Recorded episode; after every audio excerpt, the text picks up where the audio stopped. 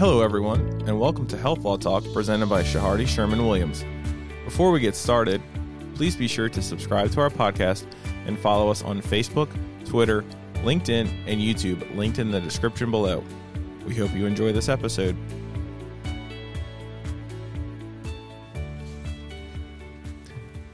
Good day, everybody. Uh, this is uh, Conrad Meyer here in the studio today with Rory Bellina and Chris Martin for another episode of Health Law Talk. Uh, good morning, guys. How y'all doing? Morning, Chris. Good morning. All right. So today, uh, again, uh, very interesting topic. Today, we're looking at the uh, the vaccine mandates, COVID vaccine mandates. Uh, lots of confusion, honestly, uh, from clients, from people we're talking to, in terms of uh, what's out there, what mandates are out there, uh, the, you know, the, the, federal mandate, the OSHA private mandate. Now we have this uh, CMS mandate. Where hopefully all of us are going to clear that up Yep. today. What do y'all think about that, guys? Yeah, like like Conrad mentioned, last week's episode was on the private employer mandate. That was kind of part one of this three part series. Today is going to be on the CMS. We'll call it the CMS healthcare worker mandate, just for for this discussion, and then we'll wrap this up with the um, with the federal employees. But w- before we jump into t- today's topic, part two, the CMS CMS healthcare mandate, um, Chris is going to give us a little bit of update. It's only been a week since we recorded our last one on the private employer, but the courts have been blowing and going on this already in a week, Chris. So, Chris, what's going on since our last one on the on the private employer? And just to recap, that is hundred or more employees, and we went into detail in last week's podcast. So please listen to that. But give us a, a brief snippet. If someone didn't listen to last week's, what's the private employer and what's been going on in the courts in the Yeah, past where, week? where are we now? So last week, we the Fifth Circuit Federal Court of Appeals had granted a temporary restraining order, three judge panel, and then briefs were due to have to determine whether their permanent injunction should be uh, implemented. And uh, we got an opinion just the other day from Judge Engelhardt, um, former district court judge in the Eastern District, and he wrote a pretty scathing 15 or so page opinion, no, 20 page opinion, um, upholding the restraining order and entering a permanent injunction. And at the last line of the of the order, I'll just read it. It is further ordered that OSHA take no steps to implement or enforce the mandate until further court order. And this one is private employer. So we're not talking about healthcare workers. We're Yeah. talking about the one that we did our episode last week, 100 or more employees, and we went through the tests. And that's the one where if you weren't vaccinated, you would have to wear, you'd have to get weekly testing, you'd have to wear a mask. That one is the one where you'd have to track it, you know, $13,000, I believe it was, per violation, per person. Um, so that has been stayed. And then, correct me if I'm wrong, that is now that there was a lottery system and the Sixth Circuit is going to hear this one? Yes, the Sixth Circuit Court of Appeals in Cincinnati, Ohio, will now hear the next step in this process.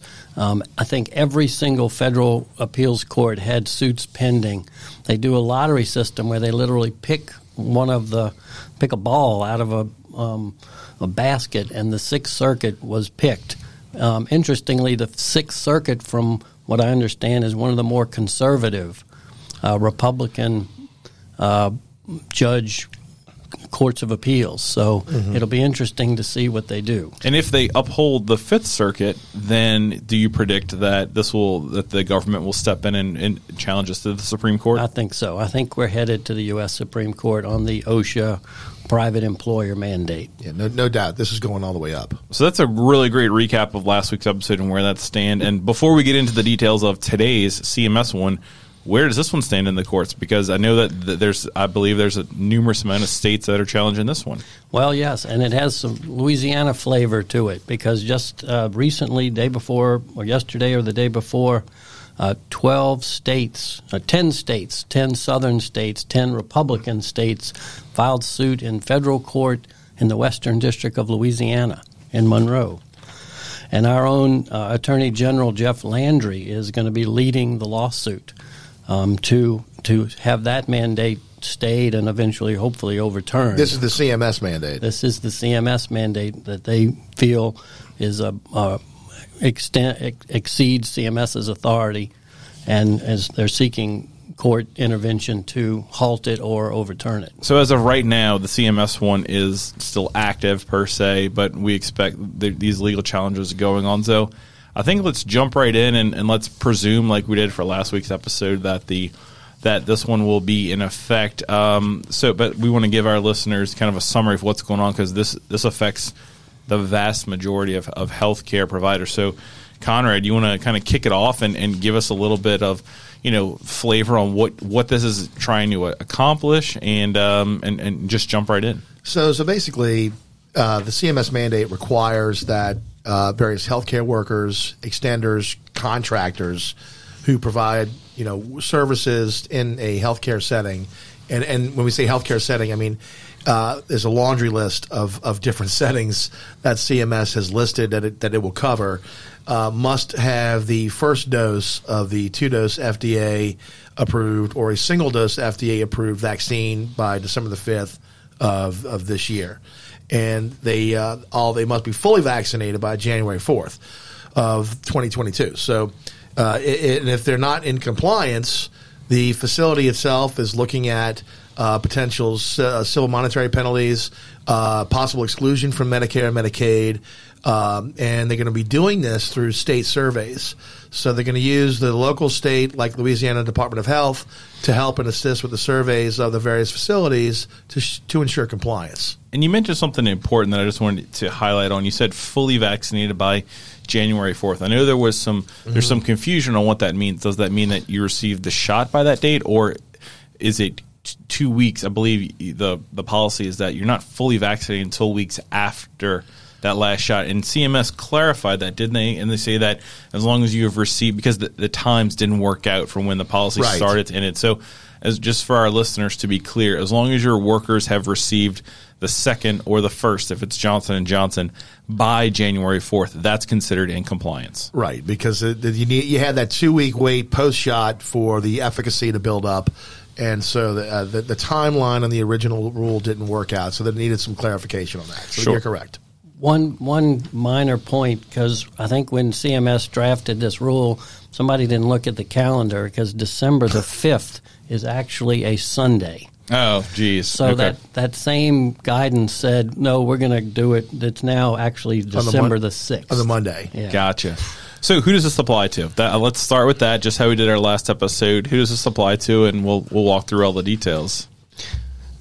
You want me to do that? I'll, yeah. So, um, you know, CMS is doing this under their under their power to set conditions of participation, which has very broad powers. Um, well, walk, walk, people through what that means because a lot of people does not do not understand what conditions of participation is. So, give give the listeners some idea what that means. So, in other words, to part, to be eligible to bill and collect from Medicare and Medicaid, hospitals, uh, ambulatory surgery centers and very, there are 15 or 20 other types of providers right. have to meet certain conditions in order to be eligible and, and accepted by Medicare and Medicaid to to bill them and then to collect. So it's we're talking about billions and billions of dollars a year to if you're if you're um, participating in Medicare and Medicaid. Right.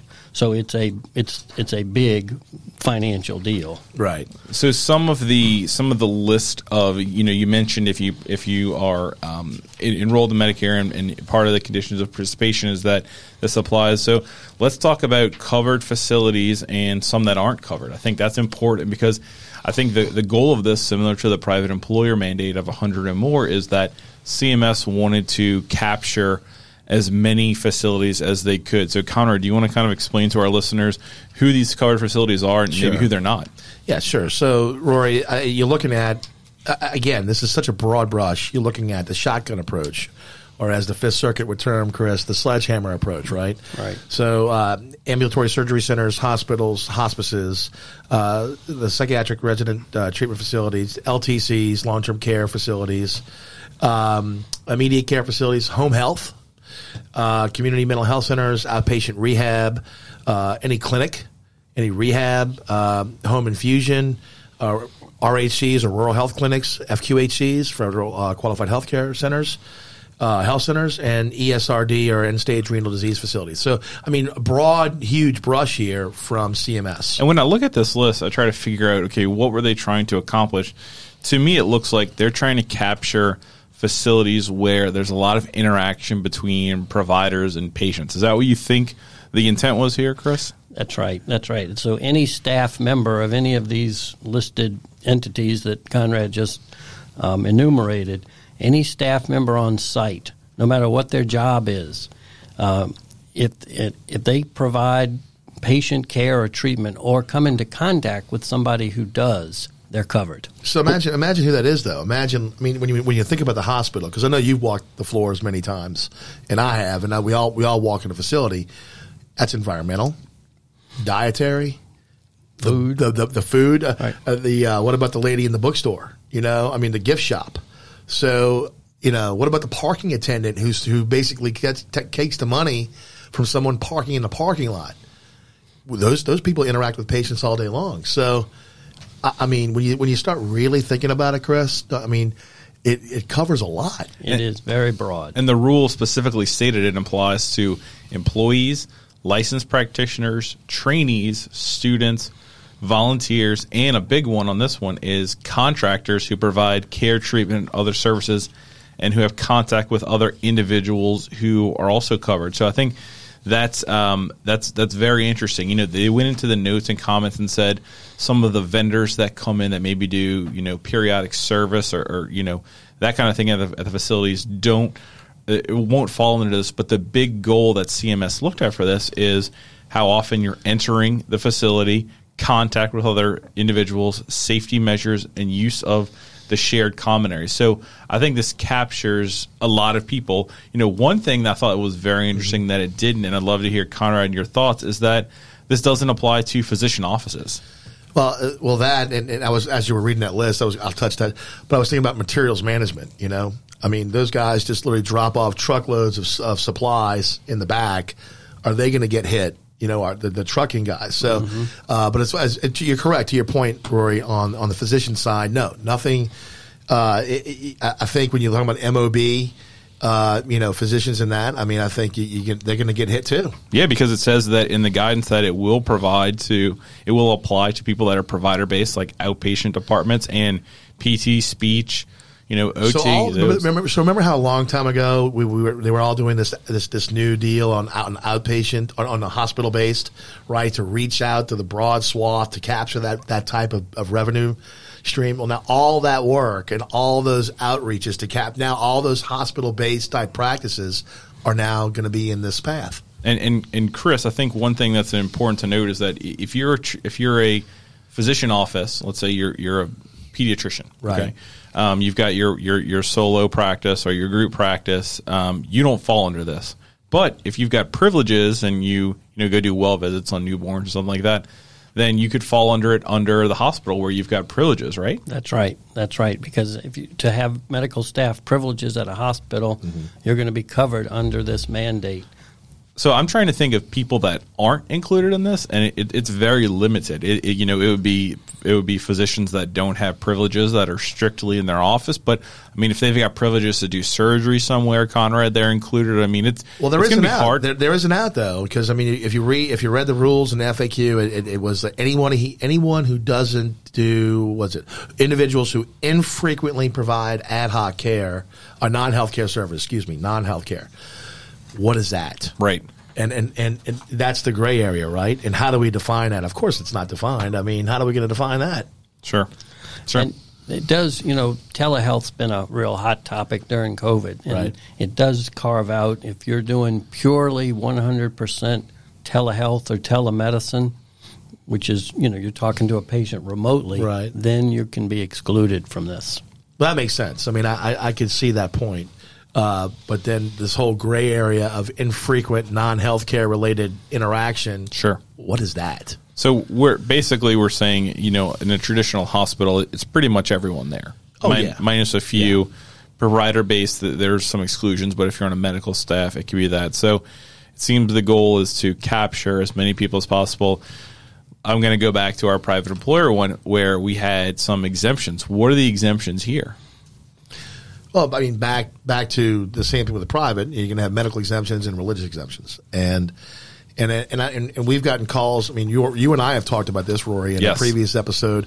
We're getting calls from medical providers who have legitimate, in our eyes, medical exemptions from provide treating physicians who say, "Oh, you have a clotting disorder. I'm not recommending you get this vaccine." Oh, you had COVID before. You've had a positive antibody test. I'm not recommending you get the vaccine. And so, I, I- don't, you know, I don't know. Uh, There's been a lot of discussion about how that is presented, how that is reviewed, and by who. And is there some sort of an appeal process if you don't like the decision? And Chris, I know you looked into this as well because you've had some questions about it. If a let's use the example of a nurse, if a nurse believes that they have a medical exemption, you know what's the process that they have to go through? So interestingly, the CMS mandate goes into some detail about how you the form and the requirements and the hoops that the employee has to jump through to eat, to to even make the request. Mm-hmm. So they have to basically get the proverbial note from the doctor. They have to, and the doctor has some very specific requirements. The doctor has to identify the vac- the particular vaccine that's at issue, whether it's Pfizer, Moderna, or Johnson and Johnson.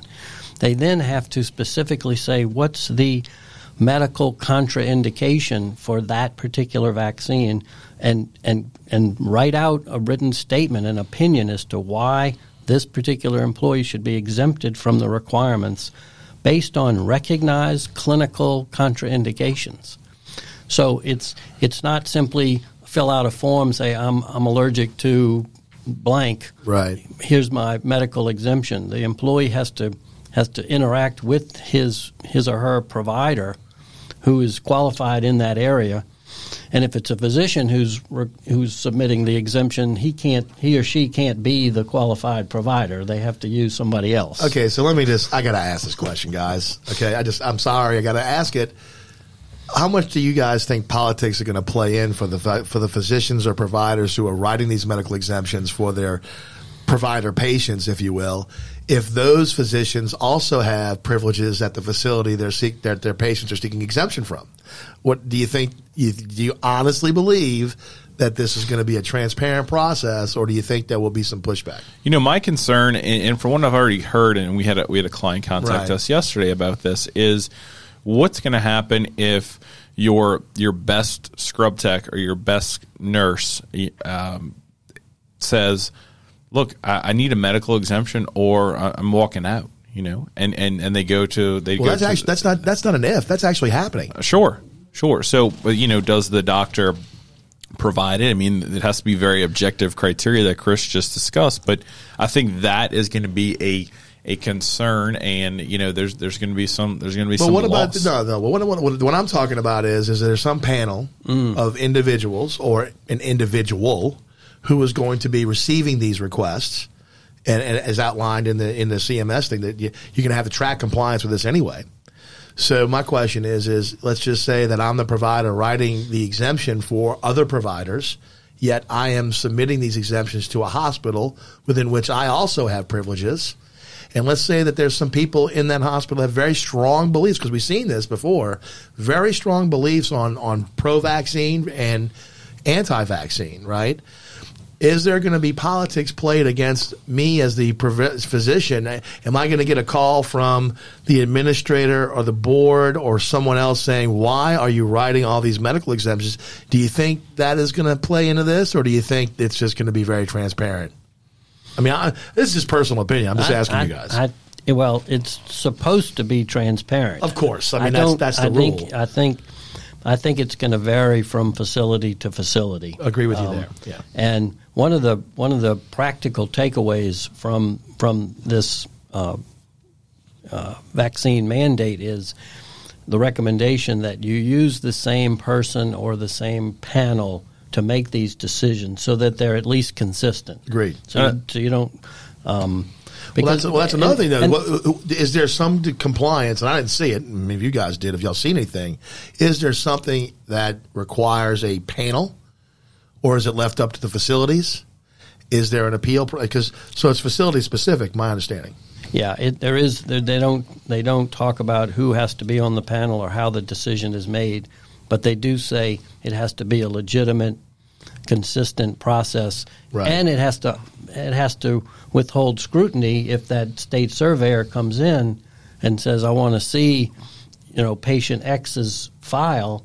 And how you made the decision to grant the medical exemption. And I thought something that was very interesting that I wanted to bring up is one of the comments or the FAQs was that one of the criteria should not be revenue from that provider. So let's say your top neurosurgeon requests a medical exemption and you grant it, but one of your uh, shift workers requests one and you don't. You know, if they're if you the just if it's the same exemption and the same request based on the same medical basis, and you grant it to your you know your number one neurosurgeon who's billing and collecting as a huge revenue source for your hospital, but not one of your staff workers, you're going to have a problem there. So two questions here. Have we just created a new a new special group in under Title VII?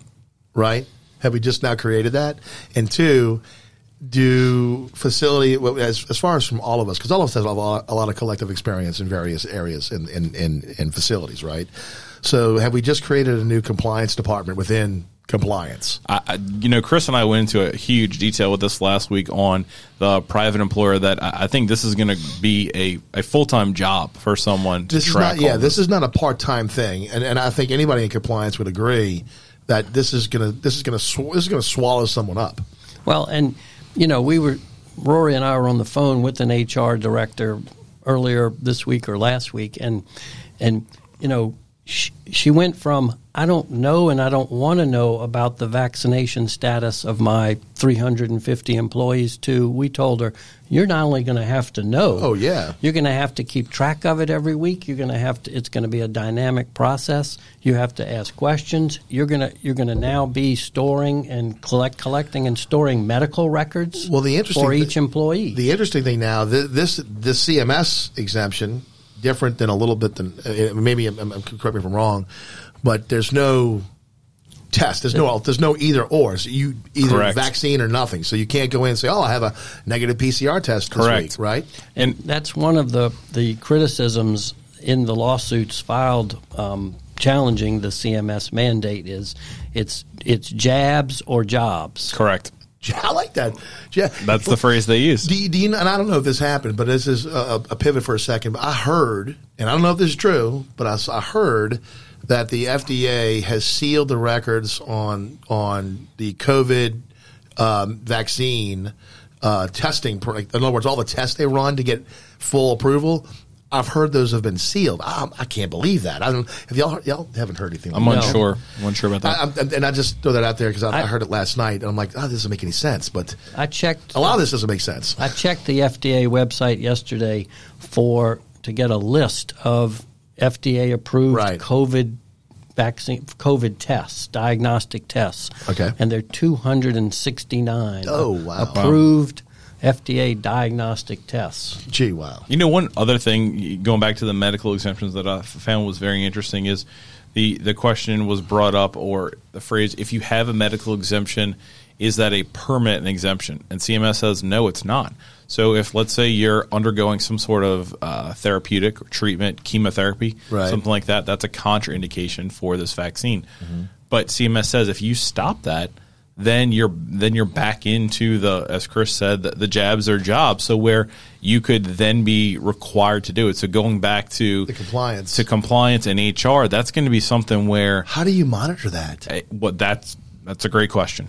It's a great question. Are I you like going to ask your employee, well, how's that chemo going? Can you tell me when you're rolling off the uh, Yeah. your next cycle? Yeah, I think it. I think it's going to be a big, a big monitoring thing, and it, it's going to be, uh, you know, comparing to the the private employer one. Right. Um, it- it's going to be a lot, a lot to do as opposed to just getting the weekly testing and wearing a mask. This is going to be, Well, imagine tracking that though, Rory. yeah, yeah. I know they have. So, we all know they have software to track vendor contracts. We've seen that. A Sure. vendor, a vendor contract type of uh, software to manage that. But how do you manage people in terms of that? Sure. People's people's health status on a week to week basis. Right. Now, our second exemption, religious exemption. Yes. It, it's here. Let's talk a little bit about that. Sure, sure. Um, I, again, another uh, the second exemption is the religious exemption, and and basically it's it's saying to follow EEOC guidance. And and interestingly, I thought was really good was it, it you can't look at it. uh, it, it's it's it's a strongly held belief, right? And you have to document it, and i- i- the person receiving the exemption can't interpose their own feelings. Remember, it's got to be what is the belief of the person who is submitting the ex- exemption. It's in their eyes. In in terms of the strongly held belief of it, is that correct? That's right. Is that how It's a- y'all read that? Yeah, the That, wor- that is how I read that. The phrase they use is sincerely, s- sincerely, a sincere, strongly held religious belief, observance, or practice. And so I switched over and looked at the EEOC guidance on Right. religious exemption, and it said that if the employer reasonably needs more information, the employer and applicant should discuss, and the applicant may need to explain the religious nature of the belief, observance, and practice. So, again, going back to managing this and going back, I think medical exemptions are probably easier than religious exemptions. I mean, you as as an administrator or someone in HR, Chris, I mean, they might be calling in people to discuss religion. That's yeah, Yeah. that's that. I don't. I haven't heard of that before. Yeah, at least the medical exemption, it's it's a lot more objective. There are clinical contraindications True. that are listed. True. Religious exemption is is based on the applicant's own religious belief. It's very subjective. And you know, and Chris, I think you mentioned earlier, if you Google right religious exemption letters right now, I think you can find what hundreds, hundreds online. So I mean, I mean, this has already been tackled by some people, but Yeah, there's a there was a lawsuit in New York uh, by the St. Thomas More Society, and they've posted their their letters, their religious exemption letters on the internet for people to use. for for people, to use, right? But that's more of a gray area because you know then you're really getting into Title VII issues. Yeah. Uh, if you if you cross that line, so so I guess that my my my question is if, if we if we look at it from the from the view of the employers or the facilities, right? What's the bright line here? I mean, we obviously don't want to get hit with a fine. We obviously don't want to be excluded. So do we just have to collect documentation to show this? And what about audio? Do I have to prove this to a surveyor now? Well, I mean, yes, you're going to have to. Documentation is going to be critical, and um, remember too, these are these are accommodations. The the medical exemption is under the Americans with Disabilities Act, so you handle it like a disability claim.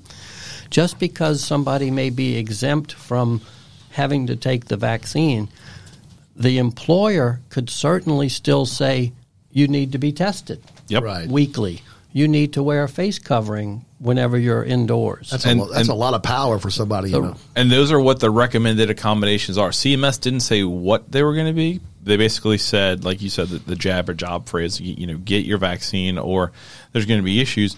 CMS didn't say what would be required like OSHA did. OSHA was very clear and said at least weekly. You know, they went to they went into every scenario possible on when you had to be tested if you didn't show up for testing, what the violations would be the masking, mm-hmm. where you had to mask, what kind of mask. CMS just said that you, that facilities have to develop a process for implementing additional precautions for staff who are not vaccinated. So that's going to include testing, distancing, social control. The goal is to minimize that transmission, but that might turn into something where you've got. I, know most hospitals do this for flu, and I've seen some of them do it where they, they put on their badge, you know, 2021 flu. Right. Well, I think it's gonna it's gonna turn into okay, well, you know, so and so isn't vaccinated, so they're not going to get this special sticker, and it's going to be very easy to know who those people are that that are not vaccinated, and that it kind of invades a little bit more into their privacy. Think of the cost now you know, that they're going to be borne by facilities for trying to implement something like this. There's no guidance, right?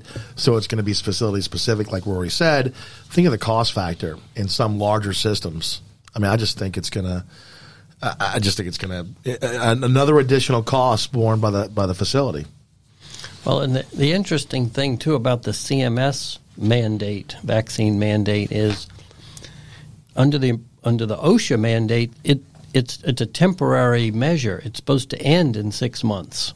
The CMS mandate has no end date, so it. My theory is it could it could continue until the public health emergency ends, which could be a while. And at that point, the hospitals could voluntarily adopt it as a as a as something for them to continue on. But wait, is it tied to the PHE? It's not, but I, it, I'm just thinking logically it Right. makes sense that it would. But there's no there's no end date to the CMS mandate. Is this going to be written like our physician fee schedule or our or, or you know other type of fee schedules or you know um, you know inpatient the inpatient perspectives payments the regs on those. So is this a is this a regulation now? So it is not tied to PHE. So once it's passed, it's a final rule, and that means like you to your point, at you know in perpetuity now. Could be. I think it's an it's called an interim final Correct. rule right now. But Wow. there's, but my point is there's no there's no end date like there is for the OSHA private employer Interesting. and, mandate. and the enforcement on this is is pretty serious. You know, it talks about using state survey agencies. So here, that would be Louisiana Department of Health or, or different, or if you know if they would source that out. But they're allowed to come in and do compliance reviews for recertification and complaints. You know, I think complaints is going to be a big one. It might be a little bit more easier to manage in a small hundred or more private workplace. But I mean, eh, when you're working in a hospital you know there are some people that are that are for these and there are some people that are aren't and you know everyone can have their beliefs on that but i think there's definitely going to be cases where if a hospital doesn't follow this very strictly there's going to be complaints and there's real dollars at stake here How about actual access to care? Because from my understanding is, and I don't know if y'all have heard this, but for example, a lot of rural hospitals in our rural health in our rural hospital system, some of them have told I've heard the administrators have said, if I enforce this, I will have no nurses. Sure. If I enforce this, I have to close uh, a med surg floor, or I can't staff my ICU, um, or even my ER. So, I mean, this is not just you know a, a financial thing or, or, or compliance Sure. thing for these hospitals. This is can I open my doors if I enforce this? Have y'all heard the same thing? Not only have we heard it, we've read it in the first lawsuit that was filed by a number of rural states against Yep. CMS and and uh, the the government is, and that's that one of their arguments is exactly that, Conrad. That if I have if we have to enforce this this vaccine mandate, we are going to continue to experience critical healthcare worker shortages to the point where we're not going to be able to provide the standard of care that the community's used to. And I and just, just to piggyback on that, I had a call with a practice earlier this week who discussed that. Uh, I was explaining to them the, the, these procedures, and they said, "Well, you know, if this is the case, then we're just going to opt out of Medicare, and we're going to end our contract, and we won't take it anymore because if we if we enforce this, we're not going to have enough people to work." Their practice was um, so anti-vax per se that it would the doors would have closed. They would have no providers. They would have no support staff. So they were they were going back and they were going to have meetings and discuss it, but talk about possibly opting out of, of Medicare because of these requirements. So let me ask you this, guys. So, so I, I understand the premise of this. We all do. We've seen it over the over the over the last year and a half, uh, really year, if you will, from the vaccine's inception. My question is is personal opinion. Do you think that this was something that CMS did on a hastily basis, simply because they heard the president speak, like OSHA, and immediately came out with this? You know, or you know, in other words, my personal opinion is I don't think this was carefully thought through in terms of the guidance and how fast it came out. Um, you know, it, we have a quick trigger. We got a low, you know, quick time. Not a lot of time for comments and discussion uh, for obvious reasons. I understand that. Uh, but but just curious, what do y'all think about that? Do you think this is? Uh, and if you disagree, I totally understand. I just think it's you know did did they take into into, into account the rural the rural hospital issue? I mean, most of these people in, in rural America have very strong beliefs against the vaccine. If you look at the data just from the news media, you know you, you can kind of see where the the anti-vax is coming from, and and a lot of that's in rural you know rural Midwestern America in the South and uh, and and so you know they're the ones that are going to have the issue with access to care issue. Do you think it was a rush to judgment? I think uh, CMS. It's interesting in the rule.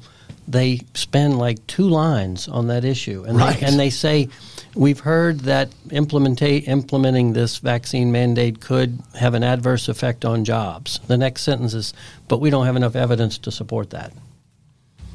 I mean, Um, the what my my thing is, I think with the CMS vaccine is CMS has broad authority to establish conditions of participation. Mm-hmm. So, it I could easily see a court upholding the CMS vaccine under the under under the that they haven't exceeded that CMS has not exceeded their authority, as opposed to the OSHA vaccine, where at least the Fifth Circuit very, feels very strongly that OSHA far exceeded Right. its, its authority. Right. You know, when I think about it, I think that the the administration, uh, you know, obviously CMS is run by by an appointee of the president. I think this administration really looked at probably what's our biggest employer in the United States, and, and I think healthcare is probably the biggest employer per se. And I would say when you drop down from that, the majority of them, of healthcare providers take Medicare. They're enrolled in CMS. And so I think this was the low hanging fruit to get a big jump or a big push for more Americans to get vaccinated. And I think that was the intent. I think the, the administration looked at what can we do to get more people vaccinated for Right. whatever reason it may be. There's Right. so many reasons. And I think they saw healthcare is the number one industry right now in the United States, and 90, I don't know what the percentage is, but I know it's in the 90s, participate in Medicare. And so let's put it into that. Let's make it a condition of participation, just like you have to have X amount of fire extinguishers and this wide of doorways, and you know, just just we'll we'll squeeze it into there, and that's going to give a shot in the arm, for lack of a better expression, for our vaccination numbers. That was a good expression, Rory. I didn't mean I didn't mean it to be that close. We've a but- you know, a lot of you, you jab or job. Yep. I mean, uh, and there's a lot there's a lot of issues that could go i- Right. into this if you don't if you don't comply. I mean, there's obviously the CMPs, civil monetary penalties. Um, they Wait, could- wait, well, for our listeners, they, they don't know what that means. What what is this? Explain to, to the listeners what is a civil monetary penalty? Sure. So that'd be a penalty imposed by the, the I believe it. I think it technically falls under OIG, but it's a it's a penalty imposed for not complying with the partic- conditions of participation. And it's a fine, usually, Correct. In, a, in, in per instance. Correct. Which could get very high very quickly. Now, interesting. Will they will they count each individual employee or person as the instance? They I very think they very could. well can. OSHA is so. I, I don't see why CMS wouldn't. They CMS also has a simple remedy to just deny the claim. To Sure. deny, start denying, quit paying claims. Or they'll terminate In you. addition to the CMP. right. Sure. Wow. So they'll cut off your revenue source, and, and you're kind of forced at that point to, to, to Not make only a are you forced, if you don't do it, I mean, based on your payer mix, I mean, you could be in a real trouble if you lose, if you have denial of payment, or even more worse, you terminate it from the program itself. Now, Chris, one thing that we, we, we talked about after the show last week, but I think it's important now because we've we've gone over the basics of the private employer and we've gone over the basics of the CMS uh, healthcare workers. There's a little bit of overlap, but there there's some clear guidance on one doesn't apply to the other. And I know you wanted to talk about that, so I think that'd be a good time. Yeah. So the order, if you are covered, if you are covered under the CMS mandate, then that's the one that that trumps you. That's the first the first priority. So let's so a hospital that has over hundred private employees wouldn't come wouldn't would not have to comply with the OSHA mandate because it already has to comply with the CMS mandate. So the ranking is CMS mandate first, OSHA mandate second, and then the federal employer contractor mandate third. I see. That. Thank you for clarifying that because that I know a lot of people um, probably were were confused with that. So if you're if you're subject to CMS, then the OSHA rule does not does not apply to you. Well, a lot of, I'm curious from enforcement to compliance. Uh, I'm just thinking in my head of all of the, uh, the boxes that need to be checked now from, um, um, uh, a Medicare participating provider now to comply with this. And, and I don't know how, I don't know how they, some people, I don't know how they're going to do it. I really don't know. They're going to have to really go into high gear very quickly, That's right. very And- quickly. And I don't think I don't think that we that these that our clients should be lulled into thinking that the courts are going to just save are going to save them because Right. Yeah. the C, right now I mean there's been two court challenges to the CMS vaccine there hasn't been a temporary restraining order entered and as we sit here today on November the 18th right. it's enforced. And so you need to have a good written COVID vaccine policy. You've got to you've got to have a process for vaccinating all your staff. You have a you have to have a process and a plan for handling these exemptions, and you have to have a process and a plan for tracking and documenting the vaccination status of all your employees. And so, yeah. to your point, Conrad, is that it is a staggering amount of work in to a be short done. period of time. Yes. and you know, especially you know, Chris, because you work for a large system. So, I mean, you you to make that kind of a change system wide in this time frame, it, it, it's like you know trying to you know climb Mount Everest. I would say. Well, the big the big health systems will be able to do it. I think. Well, because they have the personnel to got- do it. It's Right. the it's the physician owned physician physician owned Right. facilities. It's the smaller facilities that I think this is really going to And and I think what impact as well. what what's confusing and what people should continue to monitor, like you mentioned, Chris, if CMS applies to you, you don't need to comply with the other mandates. But if the CMS healthcare does not apply to you, but you have more than hundred, then OSHA applies to you. So what if we get to the situation where, and, and I don't expect this to happen, but I guess it could, where uh, the CMS one is stayed, but then the private employer one is kicked back in place. You might be kicked back over to that one. So there's there's more than one bite at the apple for the government to enforce these regulations. And so what I'm telling people, and, and you know, some of them are more hesitant now that the, the that it's been stayed more permanently. Um, uh, you know, we're still advising people to, to get, especially our healthcare clients, to get prepared for this one way or another because there's the government has now they they kind of get two bites at the apple on this, and so I think it's important for people to continue to put into a plan. You know, they might not want to because they're they know that this litigation is going to go on, and they're hopeful that this doesn't go into effect. But I mean, Conrad, what are you telling people if they're they're kind of hesitant to put in all these procedures in place because they don't know what uh, it, it might be worthless if, from a if, if they do it and then it, it, it goes away.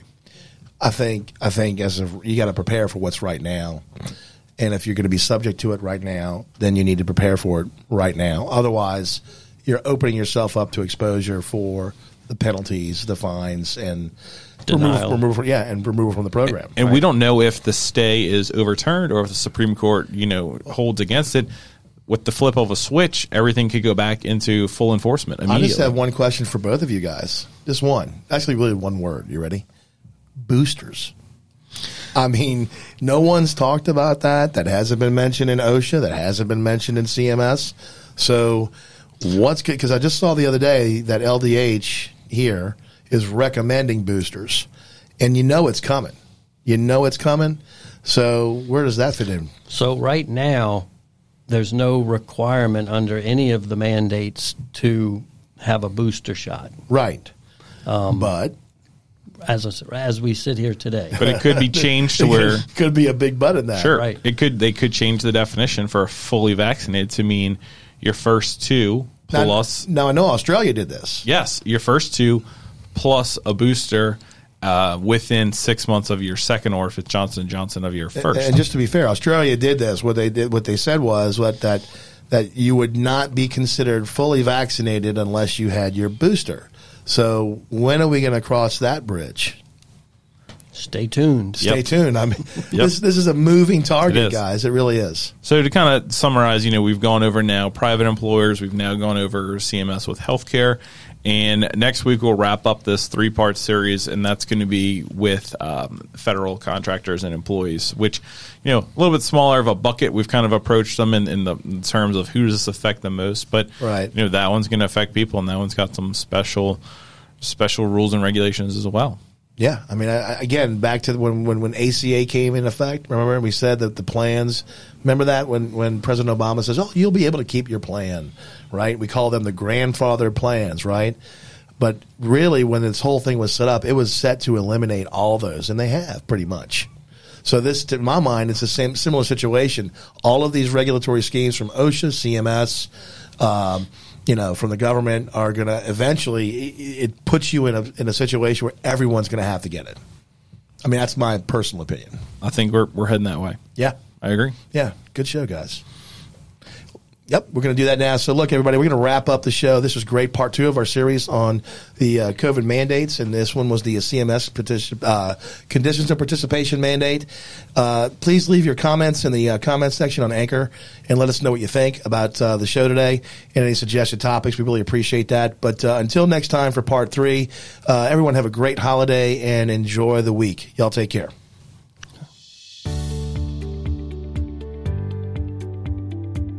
Thank you for listening to Health Law Talk presented by Chehardy Sherman Williams. For more information or to contact us, please visit our website linked in the description below. Also, please be sure to subscribe to our podcast and follow us on Facebook, Twitter, LinkedIn, and YouTube, linked in the description below. Thank you for listening.